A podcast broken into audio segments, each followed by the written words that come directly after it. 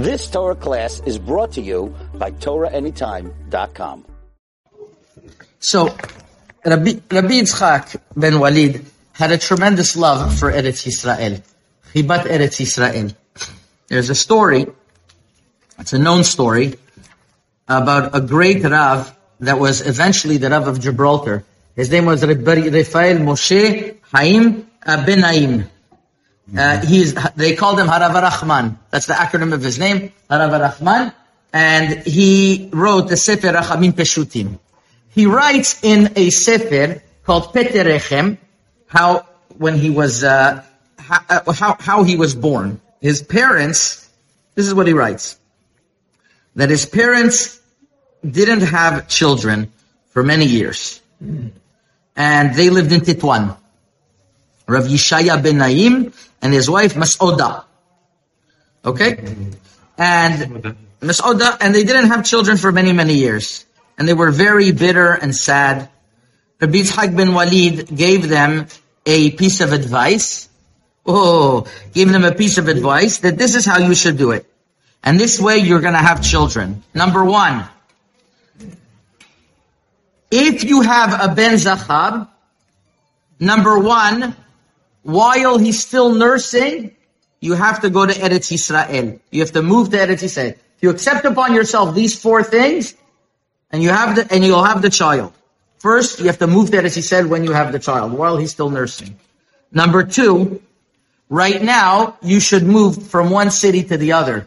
By the way, there was a very common, uh, that was a very common piece of advice that people didn't have children in, in Morocco. They would tell them, Mishanim makom, Mishanim mazal. You go to different places, you mazal. I know somebody over here that uh, a Rav in the valley told them, move to the city and you'll have children, and that's what happened. It's, it's something, uh, it, it's, it's, it was something common.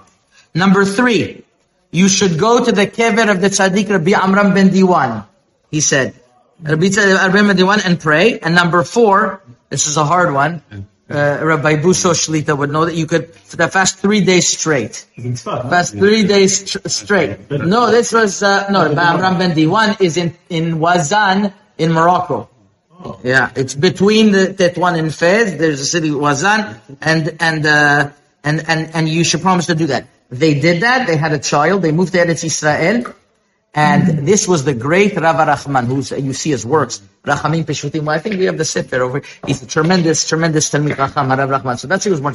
Rabbi Yitzchak ben Walid already told people to move to Eretz Israel, and he himself moved to Eretz Israel. He loved Eretz Israel.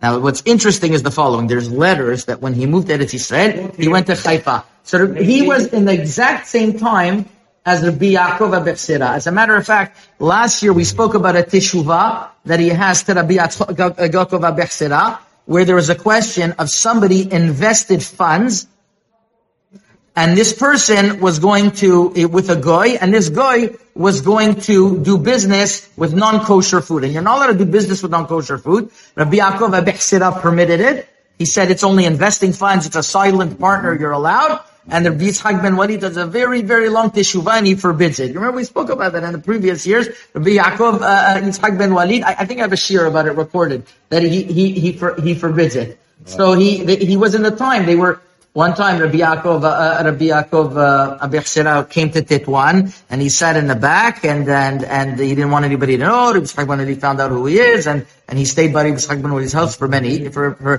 for many years. They were close friends. They were they were close friends, and uh, and uh, and Rabbi. So that's around that time. So we're talking about the mid 1800s. But that's the Tikkuva is around the late 1800s. So Rabbi Yitzchak, uh, Rabbi Yitzchak Ben Walid decided he was going to move to Eretz Israel.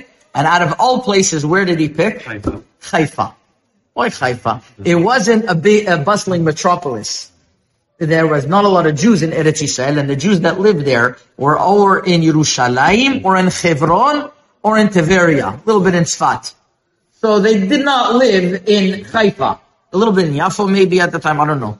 So, yeah, so why did he live, why did he write in Haifa? So he writes a letter exactly why he wanted to live in Haifa. A little bit of controversy why he left, we'll see. But he wanted to live in Haifa because he says like this, הביאנה עד הלום לעיר חיפה ארץ ישראל מקודשת לעת זקנתי, לעובדו ולשמרה עבודת השם, כאשר את לבבי Hashem ya'azin derekot Shimon, yashavti ked bechaifa, and I promised myself not to get into any politics of the city, any of the leaderships. I just want to sit. אחת שאלתי מאת אדוני, שיעזרני לשבת בחברי ביתי. All I want is to sit in my room, להתבודד בעבודה, be left alone. That's why he moved to Haifa. Shortly after, the Rabbanim didn't let him. This is what he writes in his, in, in his, this is his writing. This is what he writes, exactly what he wanted. Uh, it wasn't so uh, it, it, wasn't so well accepted over there. Tafresh Chavbet, that means in the year uh, 1862. 1862. Okay. So then, Rav Chaim David Hazan writes to him that he doesn't agree. He wants him to come to Yerushalayim. There's the great Rabbanim. First of all, come and and and uh, visit the tzaddikim that are buried there, the Ohr HaChaim Kadosh, and all, all, the tzaddikim that are in Yerushalayim before the Ohr HaChaim. And he says that's number one. עינינו צופיות, את קם להשתטח על קברי צדיקים, נווה ציון, and בטחתי דדבק נפשו ואין עוד misham. And I'm sure that once you go there, you're, you're, you're going to see that, that there's, um, you're, you're, you're going to love staying in Jerusalem. So they already made a campaign to, to, to, to, to, to stay in that he should stay in Jerusalem. The Rabbanim of Hebron, they also asked him, Rav Moshe Ferreira and Rav David Hasson. They quickly said, and they here's the letter, and they said, eh, I don't know why you're staying in Haifa. And they, they, they gave him such great honor. They were, he was known as Nera Ma'aravi, the light of the, the light of the, of the, of the West, of the West, of Morocco is, was considered the West. And, uh, it's, and, and he says there's no way that you can't come and you can't spend time with, uh, with us over here in, in, in, in, uh, in Hebron. This is where our forefathers are buried and they didn't let him go. But after a short while, uh, he goes back to, uh, he goes back to Morocco. There was rumors why, but it seems to be that in the Sefer, uh, of the Rishon LeZion Rav Elyashar, he writes, "Veshav el mishpachto ve'el yashuv." He he felt that he left his kehila alone. Some say he might have had a dream and had to go, and he felt that he had to go back. He felt that he it, it wasn't his place, even though he went to Eretz Israel. He came back, and that's why he, he, he went back to Morocco, and that's where he was buried till uh, until today. People go visit kibbutz in the city of Titwan, which is known. I said the story two years ago, but it's amazing that Rabbi uh, Yosef. That, that, first of all, there is a when when we went when we went to uh, to, to visit Titwan in the year 2017. I don't know why. I felt in, in French we call it the frisson. I felt mamash shaking. There was on top of it there's a very holy cemetery of the Migurashim. On the bottom it was there was bats and there was there was there was there was mamash you felt the Shekhinah.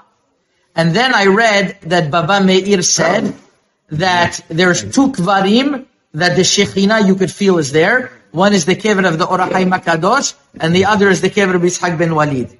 And then I saw, that's I didn't know this. And then I saw Rabbi Yosef ben Naim, who was uh, a Rav in Fez that wrote many, many different works. He was niftar around in the 60s. His library is in YU actually. His, whole library had a lot of svarim.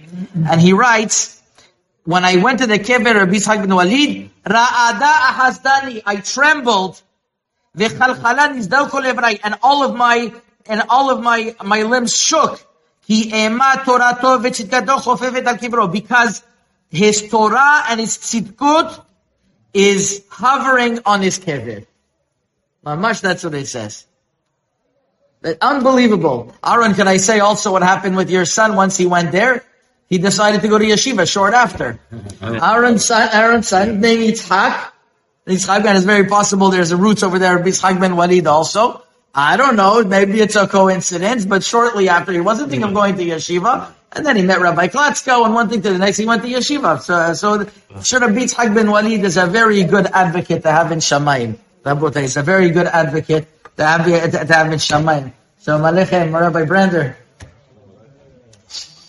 So that is that is the uh, that is the the the great uh, uh, the, the great life of Rabbi Yitzhak ben Walid. So I wanted to share Divrei Torah on Purim uh, and about about the Megillat Esther Rabotai that I think is something that since we're celebrating the Hilulah of Tzaddik, I thought to connect it to Megillat Esther. I thought to connect to Megillat Esther, but maybe we'll uh, we'll sing first and we heard Divrei Torah and then we'll we'll speak about uh, a little bit. But this is so far introduction of Yitzhak ben Walid. You've just experienced another Torah class brought to you by TorahAnytime.com.